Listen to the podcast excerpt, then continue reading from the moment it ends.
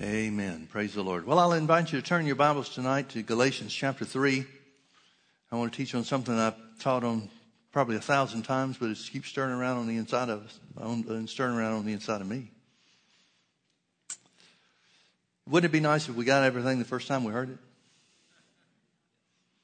Maybe the thousandth time will be the, the, the key for somebody. Who knows? Galatians chapter 3, Paul's writing to the church or churches at Galatia. Galatia is a region, not a city. And so he's writing to, uh, letters. He's writing a letter that is to be passed around to the different churches in the region of Galatia. We know some of the situation that occurred there um, when Paul was first there in Acts chapter 14. When he first went to that region, the Jews stirred up a lot of trouble against him wherever he went. And uh, so much so that in one place they came down from another city and stoned him and left him for dead. Um, I think that has to mean they knew what they were doing and they killed him, but God raised him up. But regardless, we know that uh, the, um, the Jews had infiltrated the churches that Paul had started and were trying to get them back under bondage to the law of Moses. They were saying, well, you know, faith in Jesus stuff, that's okay. Being born again, that's okay, but you still got to keep the law of Moses. And so as a result, Paul's writing a letter back to those churches telling them about the error that they're in by believing the Judaizers. We'll start in verse 5. He says, well, no, start in verse 1. We'll get the context. O foolish Galatians, who has bewitched you that you should not obey the truth before whose eyes Jesus Christ has been evidently set forth, crucified among you? This only would I learn of you. Received you the Spirit by the works of the law or by the hearing of faith? His question is very simple. He said, How'd you get saved? Did you get saved through the works of the law or do you get saved by believing in what Jesus has done for us on the cross? Are you so foolish? Verse 3 Are you so foolish? Having begun in the Spirit, are you now made perfect by the flesh? In other words, he's saying the works of the law, the works of uh, the law of Moses, didn't do any good for you to be regenerated or renewed or born again into righteousness. So, what makes you think it's going to add anything to you now?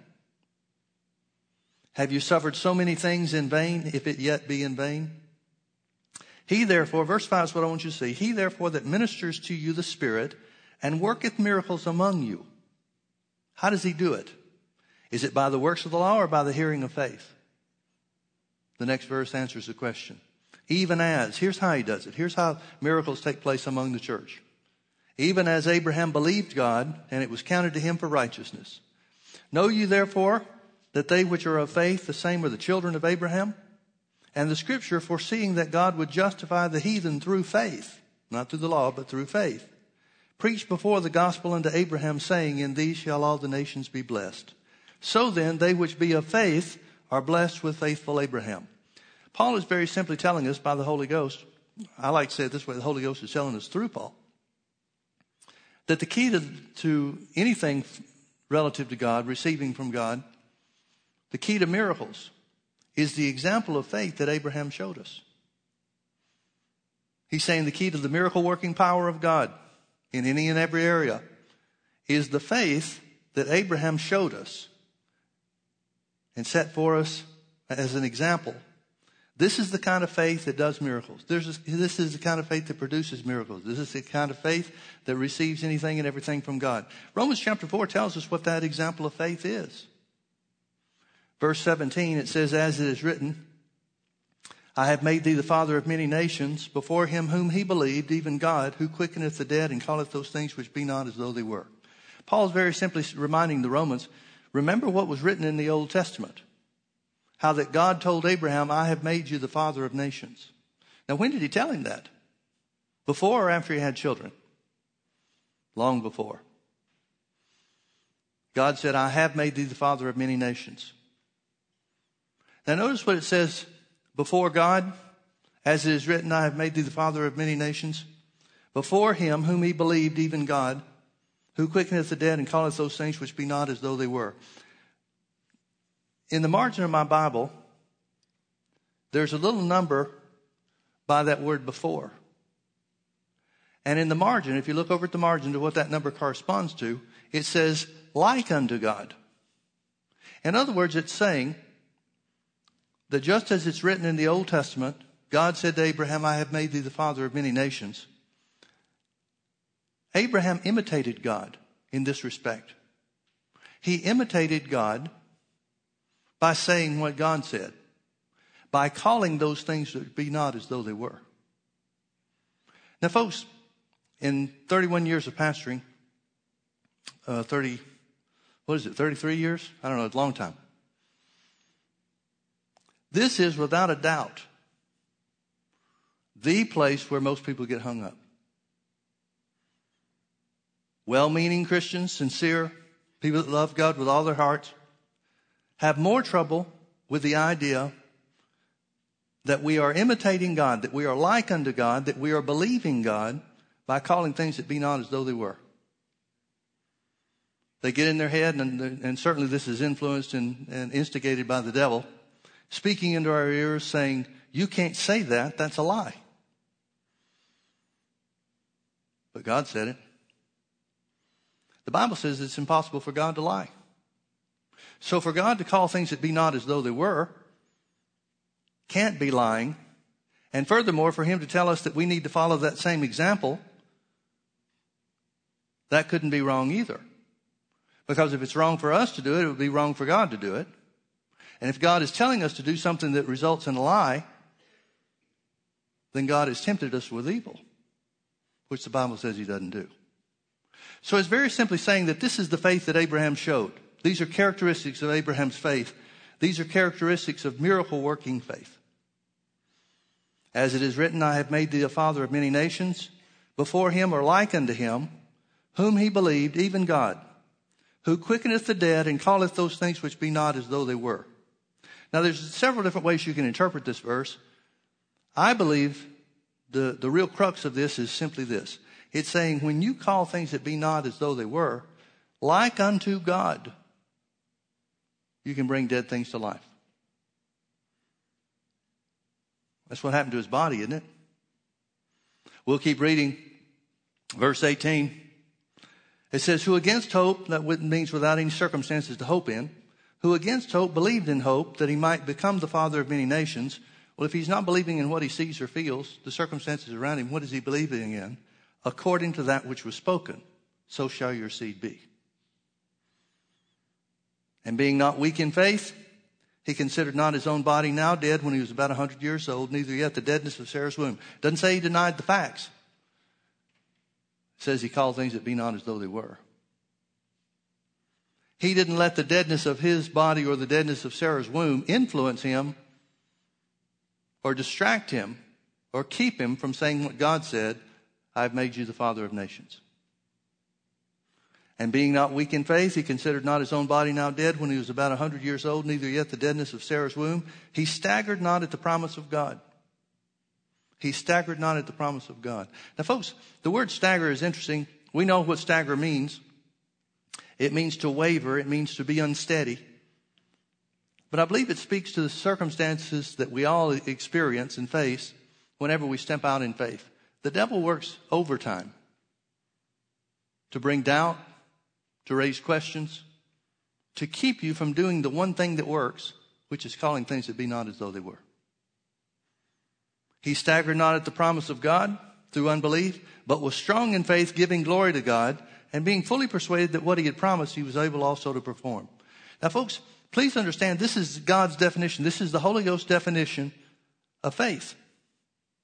Calling things that be not as though they were. Now, it's, a, it's an interesting thing.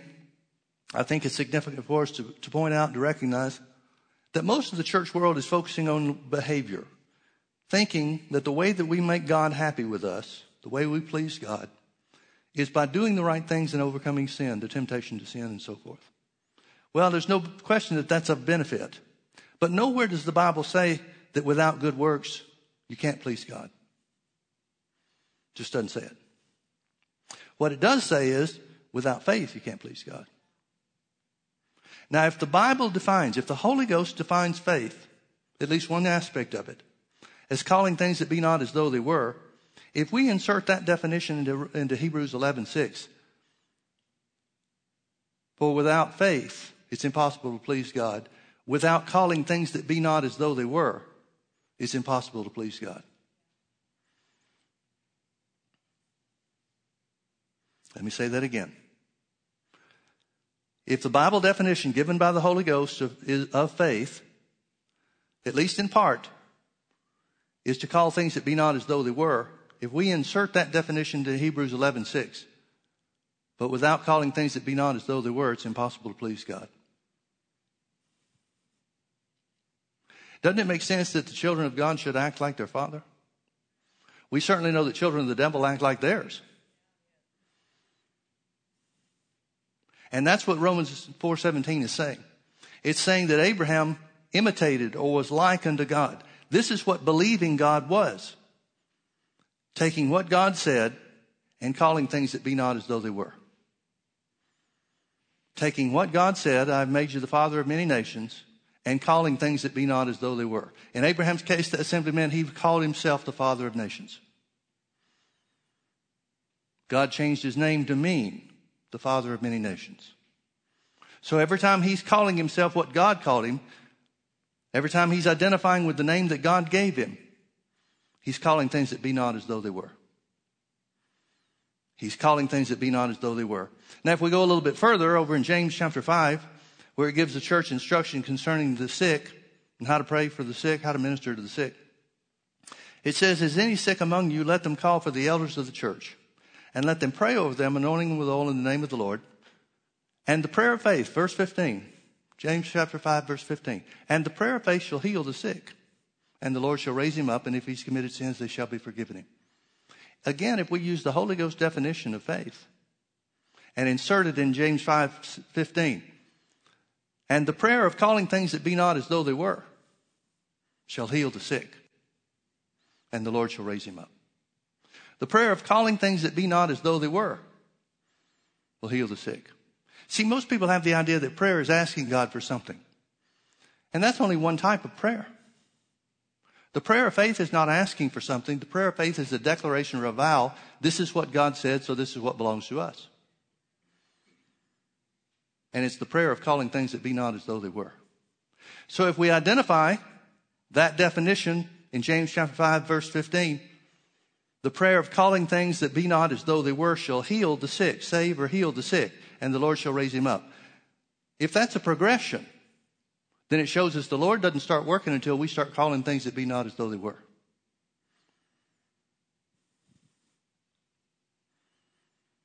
It tells us that the key to getting God's work in action, the key to get, getting God's work to come on the scene, is to call things that be not as though they were. Not, oh God, please heal me. That doesn't heal the sick. But calling things that be not as though they were does. Now turn with me over to, to uh, Mark chapter 5. There are plenty of examples that we can use to prove this out. Let's use one of the most well known. I think everybody's, as much as we teach on this and use this as an example, I think this is clearly evident. Mark chapter 5, Verse 25, it says, And a certain woman which had an issue of blood 12 years, and had suffered many things of many physicians, and had spent all that she had, and was nothing better, but rather grew worse, when she had heard of Jesus, came in the press behind and touched his garment, for she said, What's she going to say? For she said, If I may touch but his clothes, I shall be whole. And straightway the fountain of her blood was dried up, and she felt in her body that she was healed of that plague. And Jesus, immediately knowing in himself that virtue or power had gone out of him, turned him about in the press and said, Who touched my clothes? And his disciples said unto him, Thou seest the multitude thronging thee, and sayest thou, Who touched me? In other words, they're saying everybody that can touch you is touching you. How are we supposed to find one specific person that touched you? What does that tell us? That tells us that the physical touch wasn't the key. There's a lot of people touching Jesus physically, but only one person out of the crowd touched him in faith. And he looked round about to see her that had done this thing. But the woman, fearing and trembling, knowing what was done in her, came and fell down before him and told him all the truth. And he said unto her, Daughter, thy faith has made thee whole. Now, you know as well as I do that the healing power of God that went out of him and into her did the work. But he attributes that healing work to her faith, not to the power of God. Because it was her faith that activated the power. So he said, Daughter, your faith has made you whole. Go in peace and be whole of thy plague. From 1947 uh, to about 1957, 58, somewhere around there, there was a healing revival that took place in America. And it was an astounding thing. Brother Hagin, who was part of that healing revival, said that it was the easiest thing in the world to get people healed during those days. He said there was just a flow of the Spirit of God that was going that direction. He said people that, that really didn't even have a ministry call on them would stepped into that, started having meetings and getting some um, many notable miracles that took place. He talked about one guy that he took with him for uh, a period of time as a song leader and MC, platform man kind of guy. Didn't have the call of God on his life in, in much of any way whatsoever. Wasn't a real good teacher, wasn't a, a preacher to speak of. But during the healing revival, he started going out on his own, getting miracles just like everybody else was. He said that's just the way that it went. But even during the healing revival days, and, and it took me a long time to understand, after hearing some of these stories, my mind would start going in all kinds of directions of thinking about the miracles and the signs and the wonders and things like that that I'd read about. But then I found out a little bit later, some years after, I found out how most of these healing ministries worked. Even at the height of the healing ministry, most of these healing ministers would either themselves or have somebody else teaching during the daytime the Word of God, what the Word of God says about healing. They would announce, and Brother Hagin ran his uh, services this way. He was in the churches in those days and he'd stay for three, three weeks, no, no uh, less than three weeks at any place that he went to. Sometimes, I think the longest place he stayed was uh, nine weeks. But he would teach on faith and healing in the morning. And the first night of the service, he would kind of set things up and let everybody know that they were going to be praying for the sick at night. But he told those that needed healing, he said, Now don't come the first night. Don't come tonight to have hands laid on you.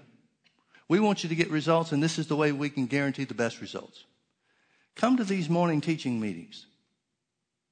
Many of these healing evangelists would have teaching meetings and they'd give out cards. I know in Amy, Aimee Semple McPherson's case, you couldn't get in her healing line without a card that said that you had been to five day teachings about healing. Many of the other ministries, well known ministries of that day, did the same thing or something similar. Because they knew, even with the Holy Ghost moving in the area of healing the way that He was in such a miraculous way, faith on the part of the individual was still key. See, the move of the Holy Ghost is not intended to take the place of faith, but to supplement it.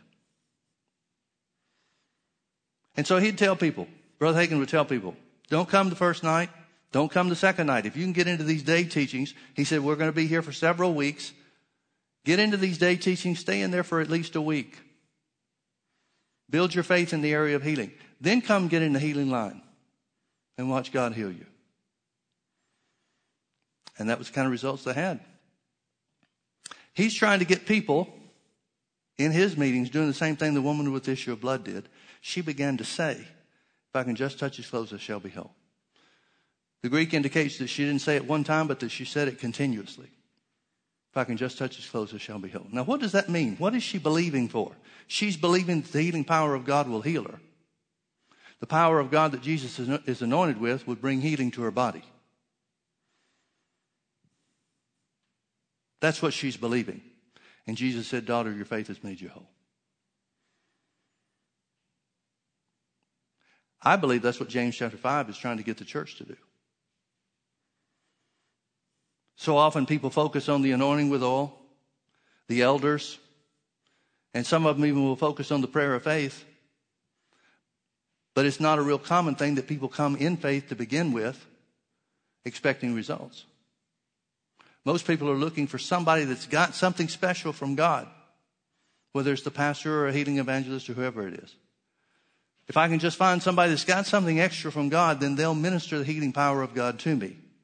But they don't realize that the healing power of God, even on somebody that's got a special anointing in that respect, is triggered by their faith.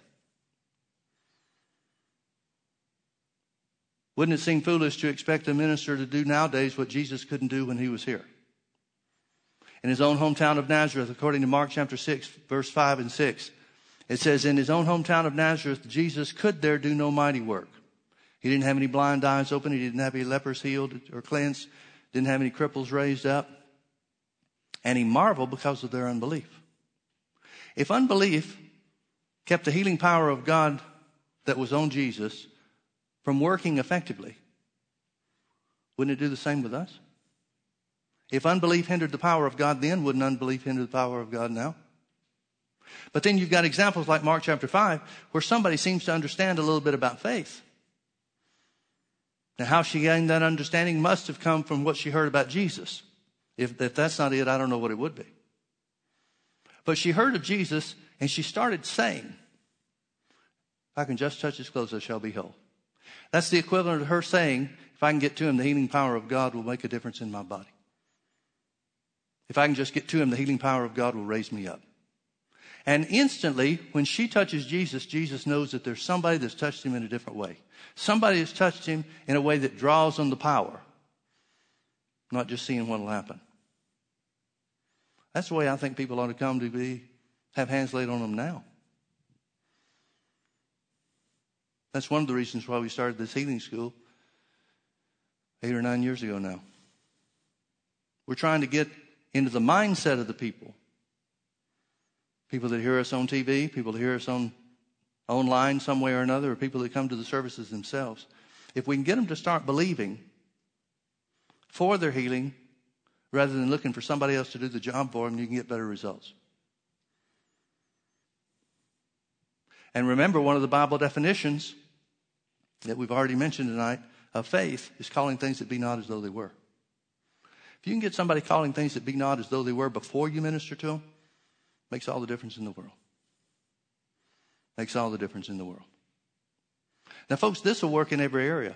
Let me tell you a story. About a year ago, um, well, I need to back up before I get into the details. I grow tomatoes. Every year I send off for heirloom tomatoes, and I fill as much of my backyard as I can with tomato plants. I love tomatoes. I like growing different varieties. I've got 21 different varieties of tomato plants in my yard right now. They're starting to come in, and boy, when they come in, it is a wonderful, wonderful time. I don't know how to farm anything else, but I can grow tomatoes. Well, I've got a um, planter, six foot by eight foot planter box in my backyard that I use for m- many of them, as many as I can get in there. And some years ago, the people that lived in the house behind us planted a tree, a pine tree, beautiful tree, and it took off growing like crazy. And so about a year ago, this tree is at least 60 feet high, maybe taller. This is a huge, huge tree. Fastest growing thing I ever saw. It's so big that it's blocking out the sun and keeping me from getting all the sun that I want on my tomato plants. So I went in the backyard, and this thing was frustrating me like you can't believe. It's taking up tomato sun. So I stood there in my backyard and I thought, Jesus said, if you speak to the sycamore tree, it'll be plucked up by the roots and cast into the sea. Now, I don't really care where it goes. But I stood there and pointed my finger at that big pine tree and cursed it and told it to be gone. Now, as you can well imagine, my head is giving me fits about this.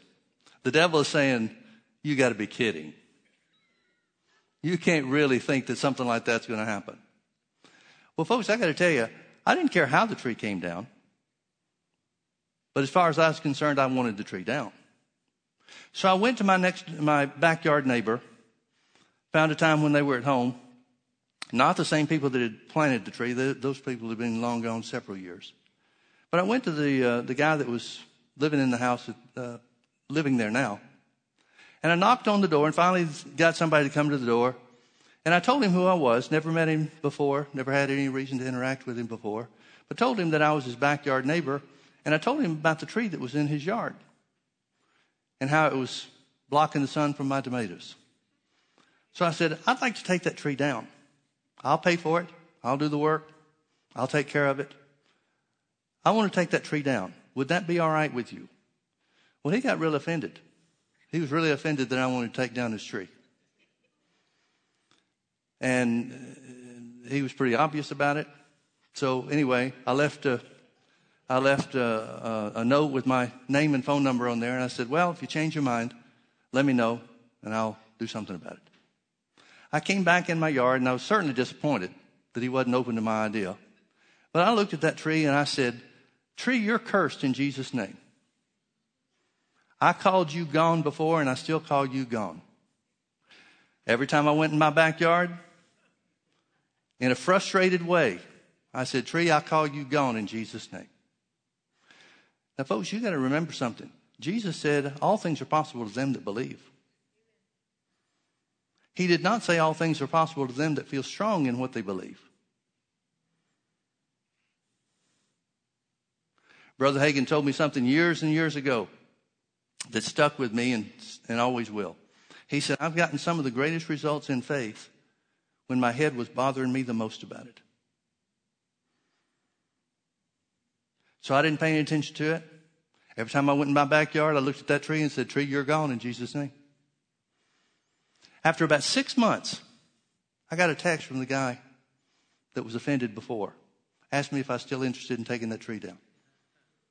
Well, you know the end of the story. I said, yes.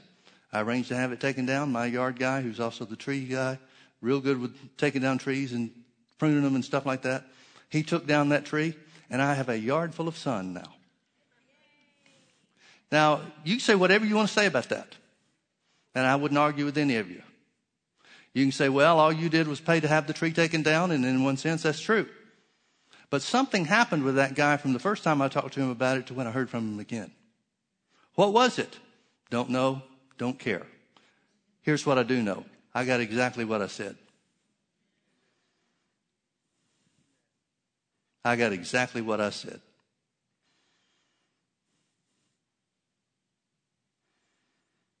Jesus said, All things are possible to him that believes. Somebody, I told somebody about that in, in passing, and they said, Well, yeah, but you had to pay money to get it down. Like that matters to me. Couldn't care less. Glad to have it down. The faith that brings miracle results. Paul is saying in Galatians chapter 3 miracle working faith is the faith that calls things that be not as though they were. You get somebody calling things that be not as though they were, where their body is concerned, where their healing is concerned, you can get them healed every time. But so many times people are coming to you, coming to somebody else, you generally, I mean. They're going to somebody else, trying to get them to have faith for them, or them to use some extra power of God or some extra anointing or whatever it might be to do what the Bible says they should be doing for themselves. The prayer of faith is not intended to be a transfer of power. Praying in James chapter 5, verse 15, the prayer of faith, the prayer that calls things that be not as though they were, will, uh, will heal the sick. That's not supposed to be a transfer of power. That's supposed to be a prayer of agreement. You're agreeing that Jesus took your infirmities and bore your sicknesses with the elders of the church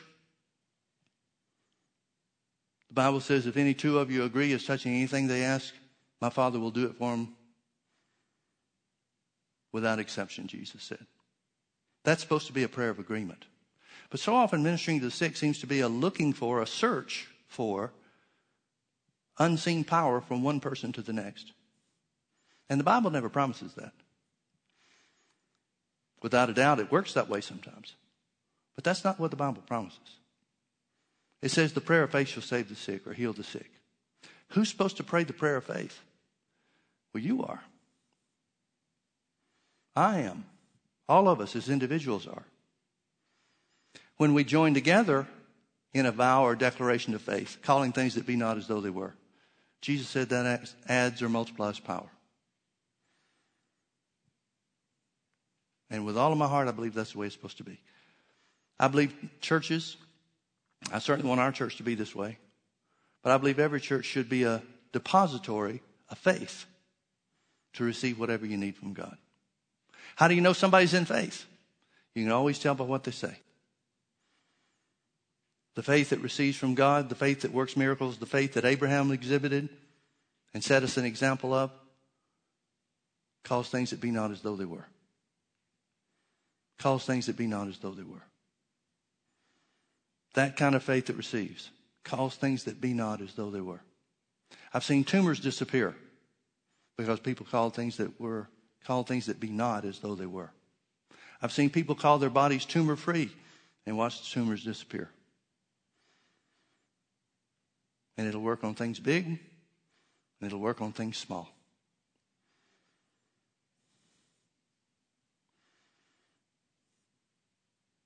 As it is written, I have made thee the father of many nations. Before him, Abraham operated like unto God. Before him or like unto him, even God whom he believed, according to that which was spoken. According to that which was spoken. Calling things that be not as though they were. According to that which was spoken. That's all Abraham did. God said, I've made you the father of nations, so Abraham started saying it too. That's all he did. He didn't stagger, he didn't waver, he didn't get dissuaded by the circumstances. He believed that the power of God and the Word of God was more real than circumstances that said it's not real. And it produced a miracle that was an example for the whole of the church world for over 2,000 years. He simply said what God said. Well, what about you? Are you saying what God says about your situation? So many times people even, don't even know what God says about their situation. They want somebody else to pray for them and give them the answers. But that's not the way it's supposed to work.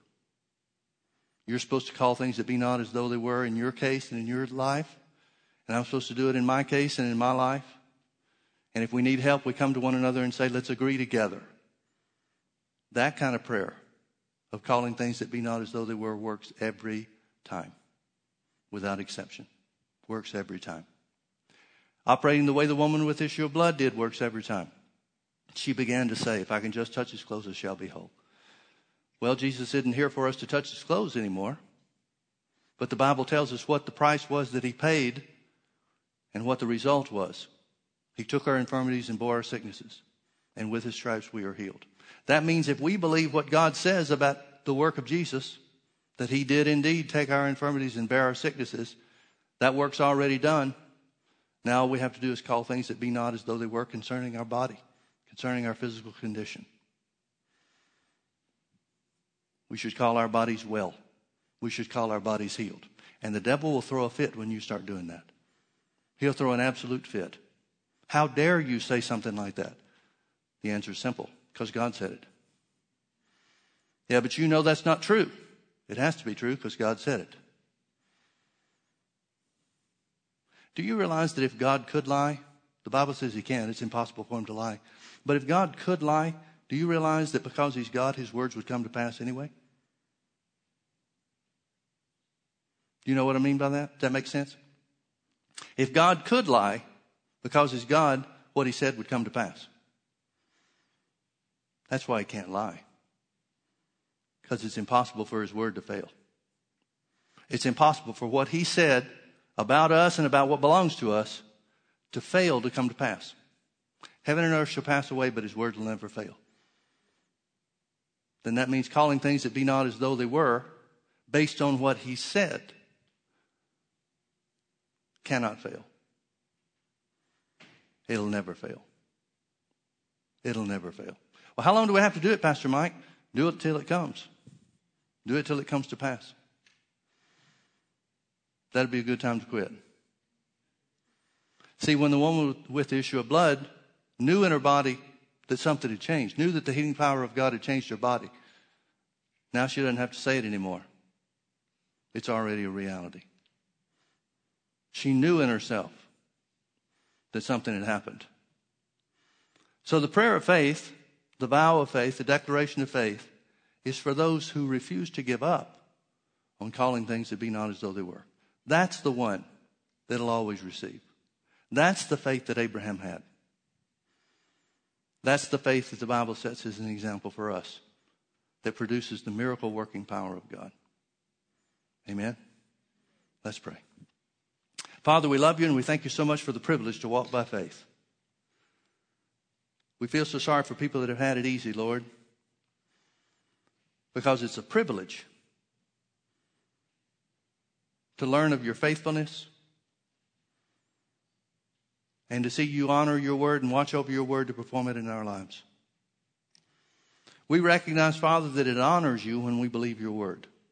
It honors you when we act like you do and say what you have said. It honors you when we call things that be not as though they were. So we call ourselves the healed of God. We call ourselves free from sickness and disease. We call ourselves well. We call our bodies well in the name of Jesus. Thank you, Father, that, that that's true because Jesus took our infirmities and bore our sicknesses. We are healed. Thank you, Father, that healing is ours now, not sometime down the road. It's not ours now because you said it's ours now. You said Jesus has already done the work, so we say it's ours. Thank you, Father, that our bodies are well, free from sickness and disease. Every sickness and every disease, whether it's known or unknown to man, we are the healed of God. We worship you, Father.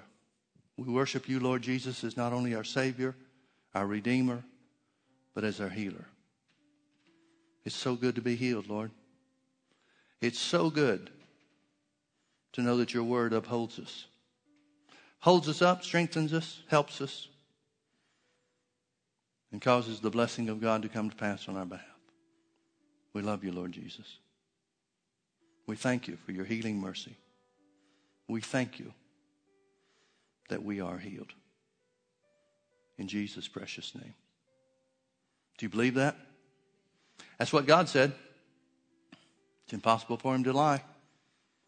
He said, We're already healed. Somebody said that the prayer of faith always ends in the glad confession It's mine, I have it now. Thank God healing is mine. I have it now. Amen? Healing is ours. We have it now. Amen. Say it with me. The Lord is good and his mercy endures forever. Amen. God bless you. Thank you for being with us.